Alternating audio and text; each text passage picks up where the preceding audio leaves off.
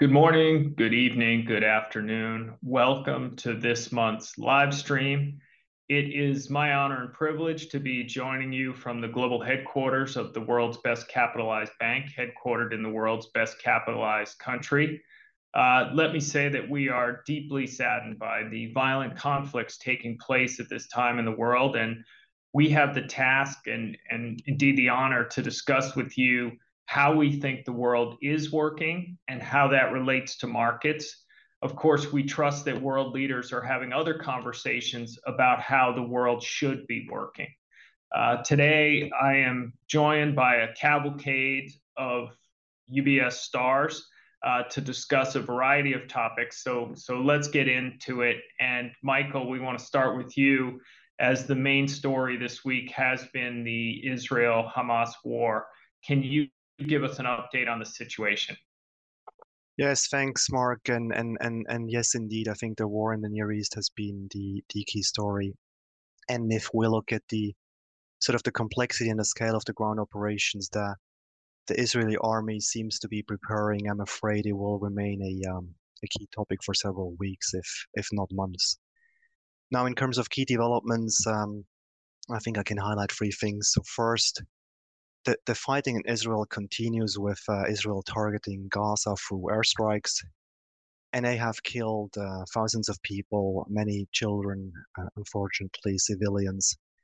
They have deprived 1 million people uh, out of their homes. And um, Israel has also imposed uh, very strict blockades, including food items, water, energy, and, and medical supplies. And uh, you know, the UN and other um, organizations have warned against the, um, you know, the growing risk of a humanitarian crisis. And at the same time, the attacks on Israel continue not only out of Gaza, but also out of Lebanon through Hezbollah. And, um, you know, that has sort of led to a situation where the Israeli army is also forced to deploy uh, personnel and, and, and, and military equipment in, in the north. Now, in terms of um, I guess I guess we lost uh, Michael there. So, before, uh, Michael, if you get back, uh, please jump in. But maybe I can finish. Uh, I think you know a key concern for us is understanding uh, will this conflict widen beyond the the current borders, as as I think Michael was alluding to. Um, you know, will will others like Hezbollah take advantage of this situation? Uh, other, you know, will the regional conflict escalate, and will that uh, lead us to something like we've seen, uh, say, around the Yom Kippur War, where oil becomes uh, that has been a key mechanism in the past? Will that uh, become even more strategic of an asset in the near future? Uh, and as you all know, we've been overweight uh, energy equities and, and played downside on oil uh, for some time, in part because of uh, the geopolitical situation. And uh, so maybe maybe we'll just. Uh, oh, Michael, you're back. I'm, I'm yeah. so I'm so I'm so sorry. Yeah, we. Talked, that's okay. I just talked about potential for wider conflict and the implications for oil as a as a key mechanism here. It's it's it's oil. Thank you, Mark. It's it's oil and, and to a lesser extent gold, but I'm sure Dominic will will explain that in, in great detail when we when we talk about um, uh, you know commodities FX uh, as, as as possible ways to hedge against the, the risk. So I think the key point really is that you know we we see this this crisis escalating on the ground, but at the same time there is huge efforts. You know among among others, the, the U.S. is is is doing a great job in you know a containing the crisis from from spreading across the region and b trying to avoid, avoid a humanitarian disaster in Gaza. We heard Secretary of State uh, Antony Blinken announcing that President Biden himself will will fly to Israel tomorrow. So you know, huge trip on very short notice, on, on under underscoring, underpinning the relevance of this and he will meet Netanyahu and and you know develop a plan to also avoid you know hopefully some humanitarian aid getting into Gaza, helping the civilians. And the Arab leaders are are very much doing doing the same. Uh, you know, there's a conference in, in Egypt on Saturday uh, where they will sit together, hopefully sort of finding ways to coordinate and, and, and find solution and again help to avoid the, the conflict from from spreading. But as we see this evolving and, and there's a risk that you know the, the broadcasting out of Gaza will will get you know nasty, there is a risk of sentiment to, toward Israel to sour, which can potentially attract other actors to take to take advantage of this. So that that that is a is a clear risk uh, for an escalation, but, but but again, so far not our our base case. If if time still allows, maybe just one word on on local assets. Uh, we, we've seen you know the shekel being mainly affected. And you know the near-term outlook is toward further weakness uh, as this conflict evolves. But you know we look at israeli assets as ultimately fundamentally very sound.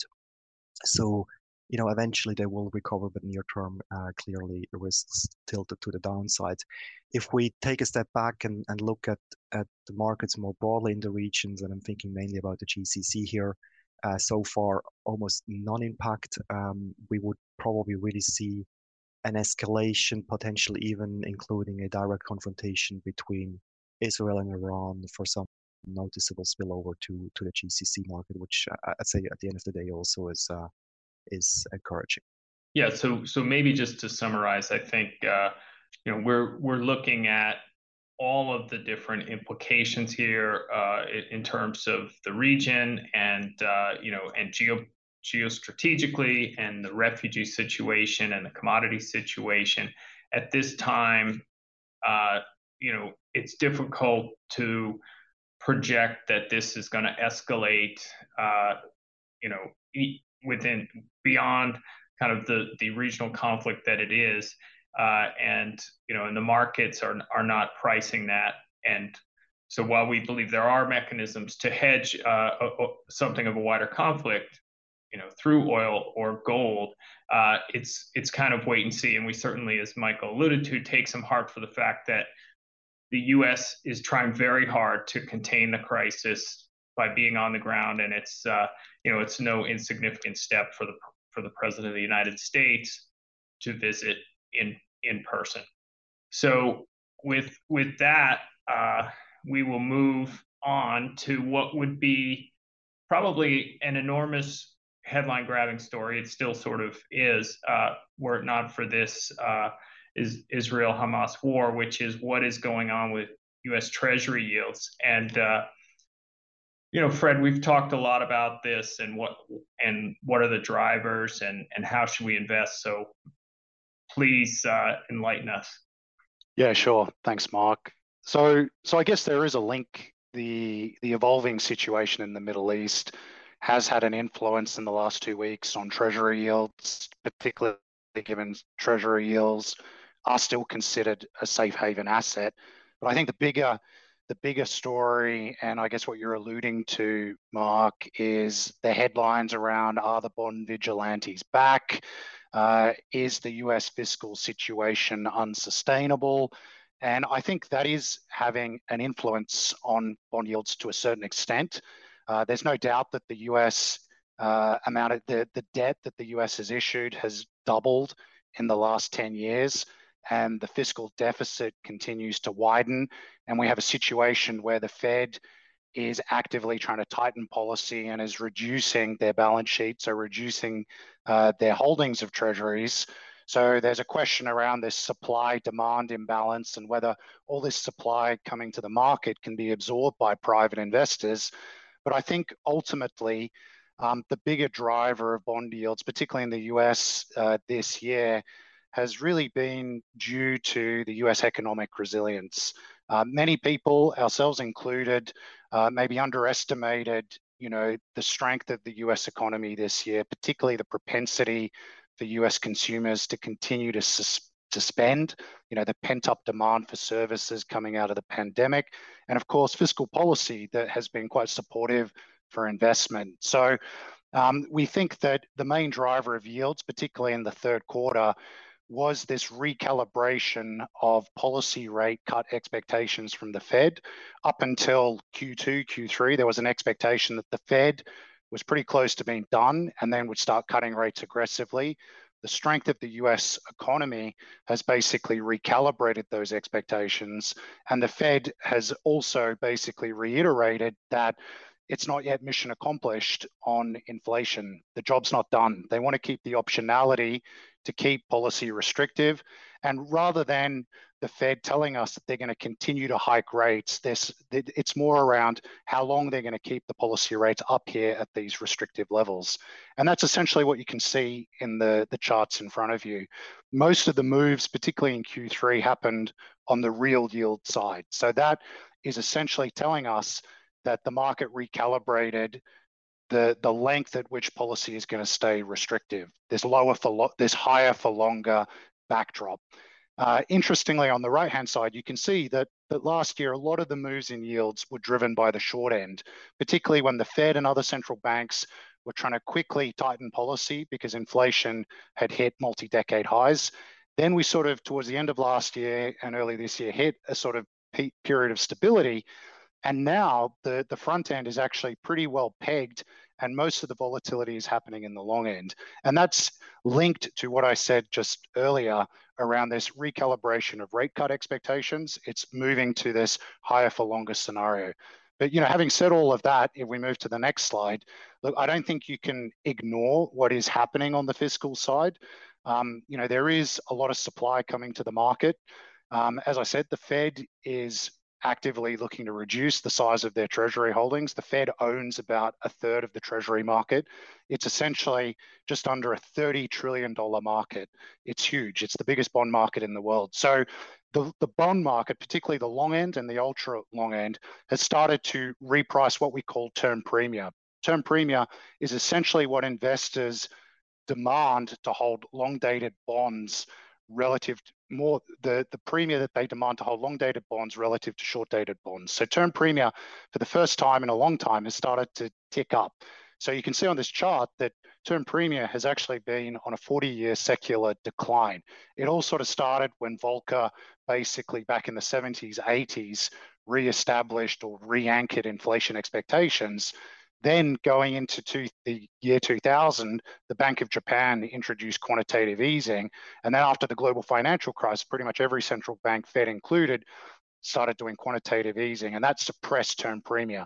Now we have a situation where term premium is starting to move sharply up. It doesn't look like it's really hit a significant level, but it's more the speed of this move that is quite concerning. And this is linked to the fact that the deficit's expanding, there's more supply coming to the market.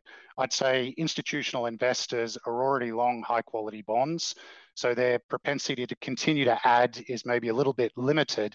And there is a lot of headlines that foreign investors are reducing their treasury pos- position, specifically China and Japan. We don't see evidence of that in the data.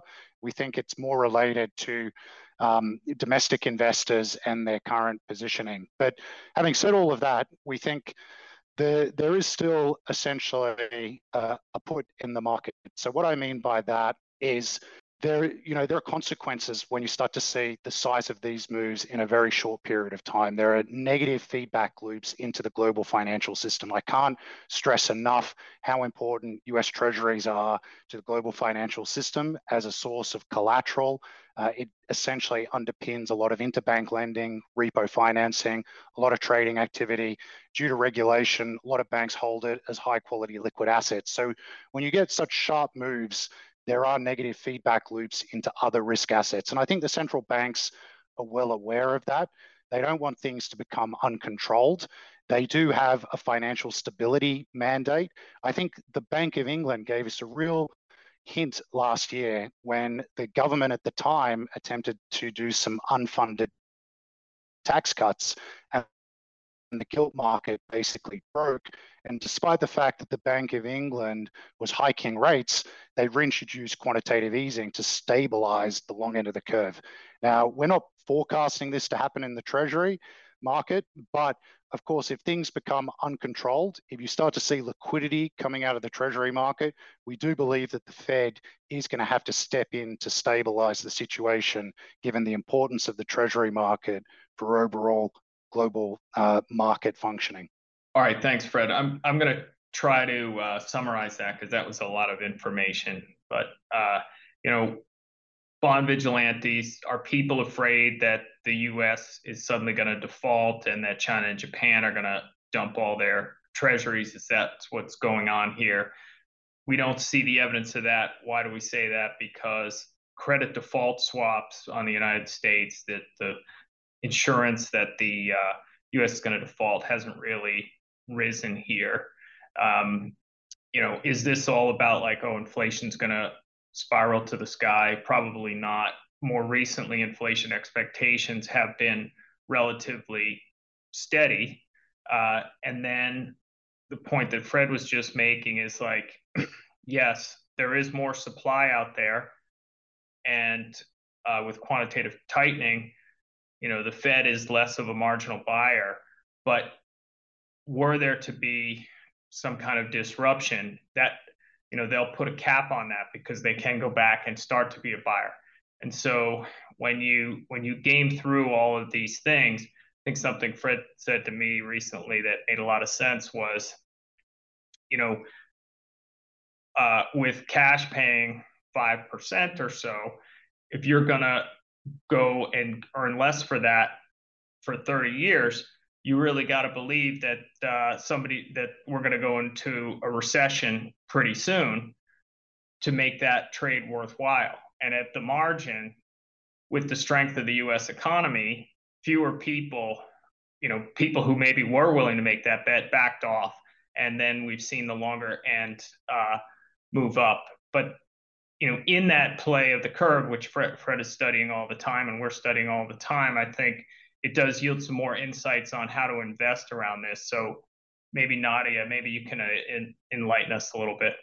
Thanks, Mark. Um, absolutely. You know, of course, we've seen this rapid rise in bond yields that both you and Fred have talked about, and over the last several weeks, that has pushed some pressure on equity markets valuation and really increase some volatility within the market. Uh, we've seen the S&P 500 pull back despite the fact that we've seen improvement earnings outlook and the market is now down nearly 6% off of its year to date high that we saw back in July. But as Fred noted, uh, we don't think that these high bond yields are sustainable. So that headwind should start to abate. Uh, within equities, we do think that the risk reward has improved. Um, you know, investors' attention. Sorry, of, you're, you're, cutting out. You, we we lost you there for a second. So maybe just starting to talk about risk or assets again.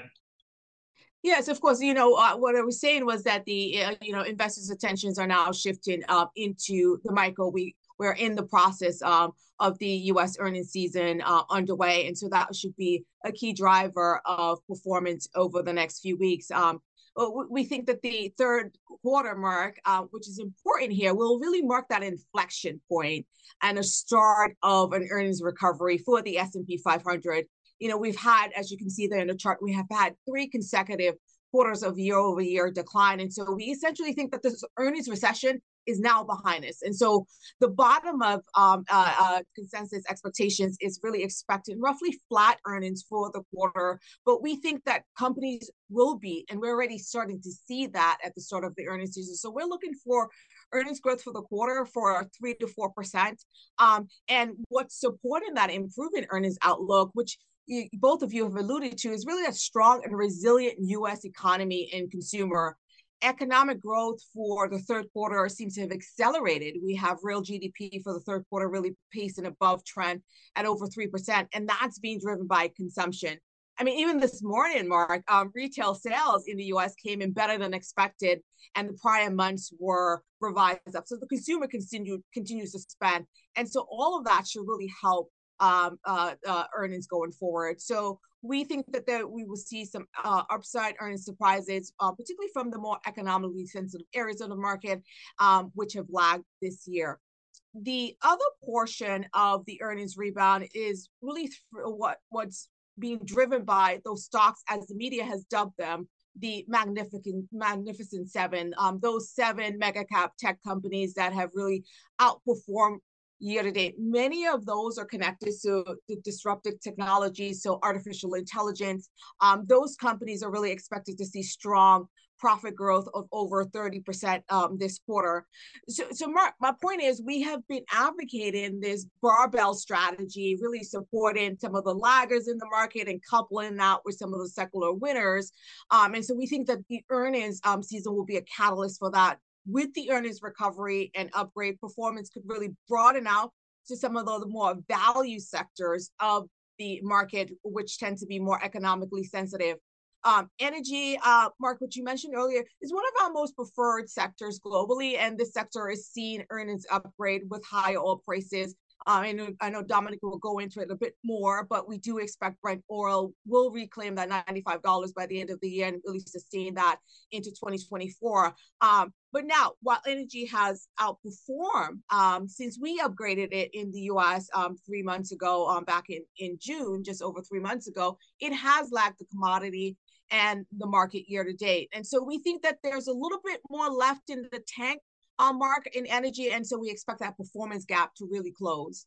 Now, shifting um, gears to the other side of that barbell strategy that we've been talking about and balancing that out is really tech. You know, we're now neutral on the sector, but as you know, a neutral stance really means having an inline allocation to the sector. So it does not mean that having no exposure to the sector versus the benchmark. So we think that there are still select opportunities within um, tech, particularly among some of the lead leading disruptors. You know, of course, um, your rising bond yields have challenged tech's uh, high premium valuation recently, and some of the stocks have pulled in. But we think that this provides an opportunity. Um, we do think that this is balanced out by strong fundamentals earnings growth. Uh, the difference this year, Mark, uh, with the sector versus last year when tech faced face both um, rising um, bond yields and um, a weak growth. Uh, in contrast, this year, we're looking for next year mid-teens earnings growth within the sector. And so that should be supportive to the sector. But our basket of global tech disruptors, as you can see there in the chart, which includes select software, semiconductors, and internet companies, we do expect outsized earnings growth from that. So we expect that to eclipse over 20% plus EPS over the next year. And I would say many of these companies, Mark, particularly in software, have more durable earnings um, due to their subscription models that will really drive more stable, reoccurring revenue. And on top of that, you have the AI application and implementation. So we continue to believe that AI is a longer term opportunity. We think that this market could be a 300 billion plus market within the next five years. At, but most of that growth is likely to come from the AI applications and uh, and uh, models. So, Mark, to put a pin in it, uh, we are taking a balanced approach to equities. Uh, with both exposure to some of the areas of the market that have lagged this year, um, we think those will catch up and then couple that with um, some of the secular leaders that are at the forefront of innovation and so we think that all of this will help support the S&P 500 and really lift it to 4,700 um, by the end of next year. So that's roughly an 8% upside from current level. That's better than sitting in cash. You know, longer term, we know that cash uh, will likely return less, especially as the Fed starts cutting next year and short-term rates um, fall. So that's our balanced view right now on equity, Mark, and I'll pass it back over to you. All right. Thank you, Nadia. And uh, you really hyped up Dominic with the uh, FX and commodities. So we better go over to uh, that and the, the recent changes and how you're seeing things, things, Dominic. Thank you, Mart. Let me start first with the FX side. Um, we're now looking for a dollar that stays well bid into year end, potentially a bit longer in the early part of 2024. And then we look into a little bit more on the commodities. I would say overall price actions the reaction quite measured, but obviously a little bit more action happening when it comes to gold and oil. And we're going to touch base on this one. Maybe just talking first about the dollar, what has changed for us? I mean, obviously yields higher for longer. That's obviously highly supportive of the greenback. And I think it's not the short end of the curve, as I think Fred was highlighting, but it's really the longer end, which has gone up quite a fair bit. And you see that very nicely if you look at for example, the dollar, the carry on a trade weighted basis versus the DXY, and that's the chart I have in front of you for you here. The blue one has really shot up quite sharply. And I think that gives obviously underlying support. You might argue, Dominic, well, it comes with a lot of fiscal deficit and twin deficit, but I think at this point in time, nobody cares about these longer term negatives. And even if the dollar is richly valued at this point in time, yield still dominates because it does come actually also with that relative good story. And I think there's no better way to look at consensus estimate how they have moved. And I took here this the chart on the right side. I took the US less the rest of the world, you know, their estimates, how they have evolved throughout 2023 for this year, and clearly see everything has shifted higher. So we have that very supportive carry to uh, growth outlook, at least near term, that gives the dollar fairly bit. I mean, what does it mean actually in terms of some of the exchange rates? And we could obviously see euro dollar heading to 1.023, for example, um, or we could even think about the, the cable going to 1.19. So these are some of the levels that we could envision given uh, some of the favorable backdrop that we have uh, in the world economy and US exceptionalism really driving uh, the dollar at this point in time. What can you do as an investor? Well, if you go maybe next slide, I mean, first of all, keep the dollars. I mean, definitely a currency you want to keep, uh, given all the uncertainty and given the carry and the growth narrative I just highlighted. But then I think the alternative, if you're quite worried about what's happening geopolitically and uh, politically, and you think about uh, is there another safe haven around? I mean, the Swiss franc can do the job and actually has done. So we have seen obviously the Swissy being well bid in the crosses in particularly. So that's a currency to look out for, but truly only when you think about um, at this point in time a very negative outlook. Otherwise, base case, you're probably still going to have negative total return because you have no yield, and I think that's still going to eat into performance. The last point, which I highlight, and I think that's quite close to me, is um, if you have dollars and you think about how can I get a little bit additional returns, or if you have euros, how can I benefit from our view that we have out there? I still think vol selling is a good strategy. Uh, now, vol is not particularly super high, but it's also not low.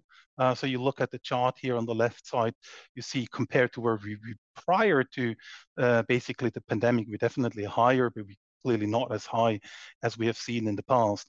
But I think vol selling still is something to do to beef up your money market return. Thinking about two to 300 basis points, it's something that is on my mind. So which currency to choose if you're a dollar euro or pound investor, I will look for things like the NOK, uh, which is cheap. I would think about the Aussie or even the Japanese yen, where maybe the BOJ does a move in, in October. So there are opportunities to tap into the FX market and, and benefit from our view and add some additional performance to your uh, money market. What about the, the commodity landscape? Switching gears here a little bit. Um, overall, commodities actually positive since the the attack from from Hamas on, on Israel. So I think that's one thing to highlight. But obviously, most noticeable, we have seen gold rallying quite a fair bit. I just want to have an element of caution here. Historically, risk premiums, uh, geopolitical in nature, do not tend to be lasting. And I think the starting point for gold was that real rates are elevated, opportunity costs are high, and I wanted to show here on the right right hand side some of the investment flows. Look, if, if ETF don't join the bandwagon on that rally, it's very hard for gold to continue that trajectory. That doesn't mean you need to, you know, exit all your gold. That's not the idea. Just want to say that once the risk premium is priced in, forward-looking return look a little bit more compressed. And right now, if you look at June, our forecast 1,950, and basically uh, forwards above it really tell you there's not much left to go. Uh, clearly, it worked as a safe haven asset, but beyond here, I wouldn't chase that metal at this point in time and looking more for risks uh, for a pullback. The narrative looks different. The story on, on the oil side, I mean, starting point is different. I mean, we do have a market that is still undersupplied thinking about close to 2 million barrels per day, starting number one. Demand is still robust, although you can argue that growth momentum is topping out. And if you truly see some increased sanction on Iran. You see potential production being affected. I mean, produces 3.1 million barrels, exports around 1.5. We don't know exactly. If, if here supply availability would obviously tighten up, there's definitely room to see that $100 uh, per barrel. The only thing I also like to say here, to be a little bit more nuanced, if you look at the chart on the right side, which is basically OPEC's production profile, well, Saudis can still increase production. Uh, so there is the capability to step in and stabilize the price. But I do think if things would go on into a different and very difficult direction, prices can quickly go towards 100. And most importantly, and I think that's the story for oil, even if we do not move, if things, you know, prices just stay unchanged, oil pays to wait. We have roll gains of probably more than percent on a monthly basis. So that's obviously quite of a different backdrop where you get something for, you know, staying in there. Whereas when it comes to gold, you basically have opportunity cost at around 5%. So really focus on the oil side. I think that's where you can get some protection in your portfolio to stabilize your overall portfolio when it comes to your investments. Mark, back to you. Well, thank you. And uh, we are out of time, but we did get one question that I wanted to quickly cover. I'll just do it quickly myself rather than try to give a statesman like uh, uh, conclusion to this live stream. Uh, if there's a recession happening and equity markets are down 10 to 15%, would you consider 30 year uh, treasuries as a wise hedge? I think the answer to that would be yes. Uh, but where we prefer to be invested, given our outlook, uh, as, as Fred could say better than me, is from the five to 10 year range, which is where the yields have been a little more stable despite some of these recent uh, changes. That might be a more robust way to add some balance to your portfolio and still get paid over a wider range of outcomes uh, than the hard landing that that was in the question. So, uh, look, we are beyond time. Thank you for being with us it is our honor and privilege to be with you during these geopolitical times and at all times. And look forward to doing this again very soon. Bye bye.